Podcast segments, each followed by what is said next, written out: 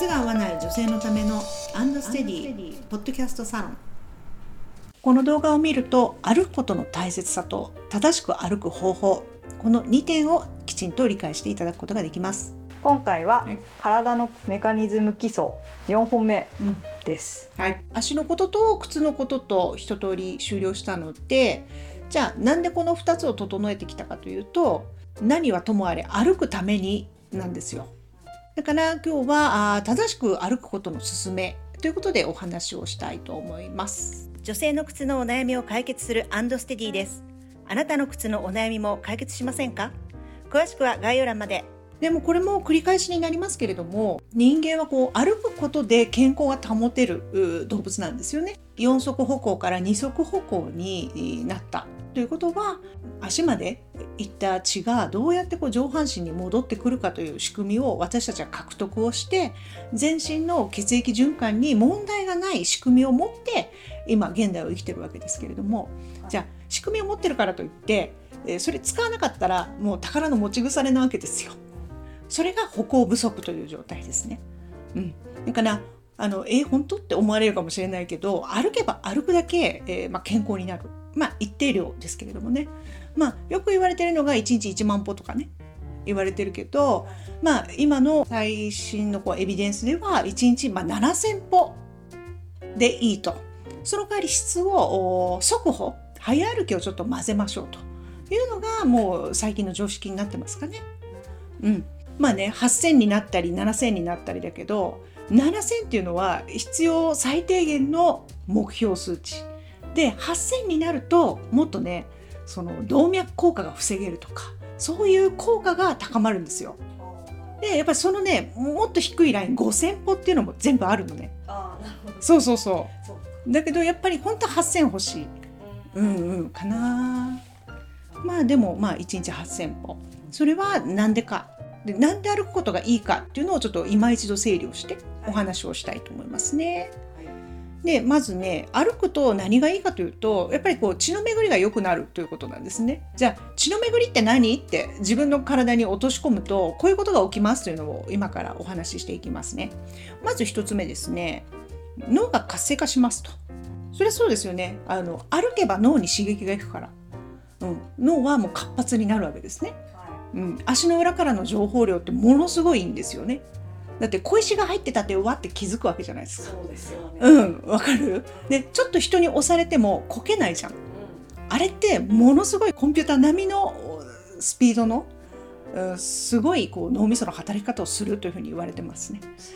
うん、だから足の裏の刺激っていうのは半端ないってことなんですよ。うん、これがまず第一。じゃあ次はでそうするとねあの今度思考もポジティブになるわけですよ。やっぱり心の健康は体の健康からだと思いますし、そうですよね。うん、そその逆もまたしかりだけれども心と体はやっぱりつながってるというのは、まあ、ある程度ねあの生きてきた方ならなんとなく実感としてわかるんじゃないでしょうか。下向いて歩いてたらちょっとダメそうですけどね。す、まあ、本当にそうよ。もうね病は気からっていうのは本当だと思いますね。うんでじゃあそうやってしっかり歩いた日の夜はぐっすり眠れますよね。そうですね。これまた睡眠ってもう絶対必要じゃないですか、はい私たちには。はい。だからもう本当いいことしかないっていう感じ。ね？今のところね。だって気づくとやっぱ最近コロナの影響とかもあって、うん家でお家で仕事しちゃうと数百とかそう。ね？iPhone とかも32歩とかねあるじゃないですか。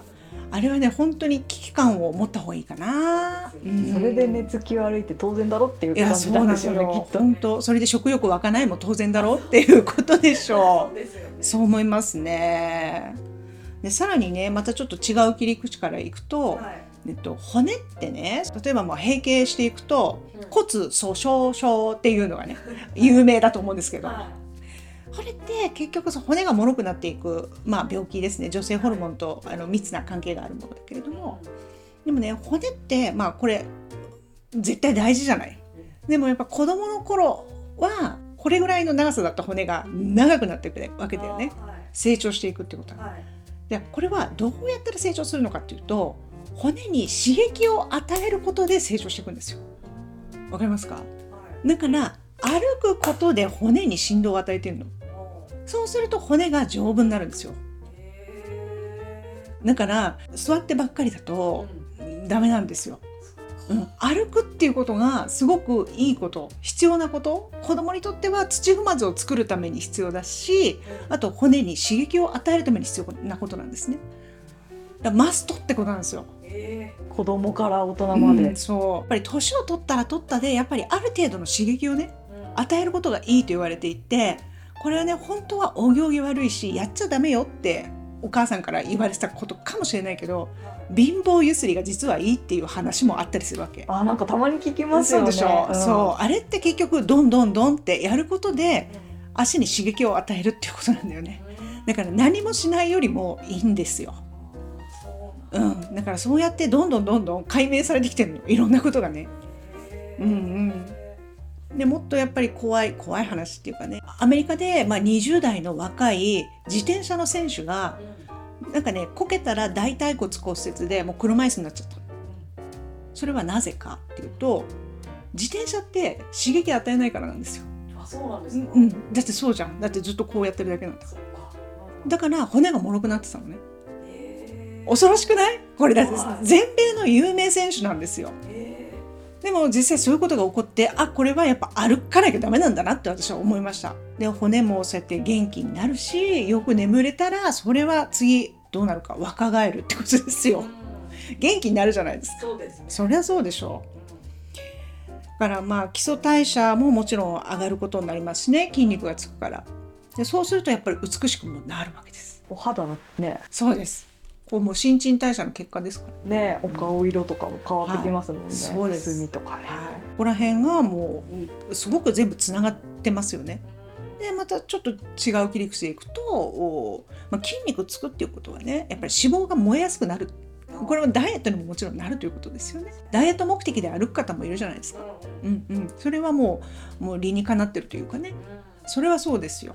うん。筋肉をつける方法としても、まあ、有効だし、まあ、脂肪燃焼をする運動としてもねまあいいと思いますね有酸素運動として有効でしょう。であとはもうさっきもね1日7,000歩とか8,000歩とか言われてますけどその速歩を組み合わせたその歩き方の中でその心臓疾患を予防するためにとか、うん、あとはそのダイエットのためにみたいなその負荷によってねやっぱりこの歩かなきゃいけないよって歩数変わるわけなんですよ。だけど基本しっかり1日5,000歩歩けばえーその時点で言われてるのは心臓病のリスクが下がるということです。それはまあそうですよね。だって有酸素運動運動なんだから心肺機能はアップするじゃないですか。ですよはい。すごく大事。うん。すごく大事です。うん。だからこれ全部つながって歩くことはいいっていう一言にまとめられちゃってるわけなんだけれどもね。あー細かく分けるとそんなにいっぱそうでいあるよね。いっぱいいっぱいあります。えその速歩とうんうん。ゆっくり？ゆっく,、うん。ゆっくりじゃないですか、ゆっくり普通？を混ぜるっていうのはどういうペースでとかはえっとねあるんですか？おすすめの。20分じゃあね多分ね10分歩いて5分速歩とか。でも5分速歩ってきつってなったんだよね私 速歩ってどれぐらいの感じなんですかね？ぐらいですね。それも別にその大股にする必要もないんですよ、うん、皆さん大股になりがちなんだけど肩幅ぐらいでちゃんと足を出していけばそれでいいんですね。で指でしっかり体を押していく。だからそれも1分ぐらいでいいと思うよ、それはもう慣れてきたらそう。深く大きくしてみたい5な分歩いて1分速歩みたいな私は本当3分はもうハーハーしちゃってダメだった。小野崎さんも。うん。だからそう元気な人は私全然鍛えてないからもう本当歩くことしかしてないのでだけどもう行ける人は行けちゃうんじゃないですか。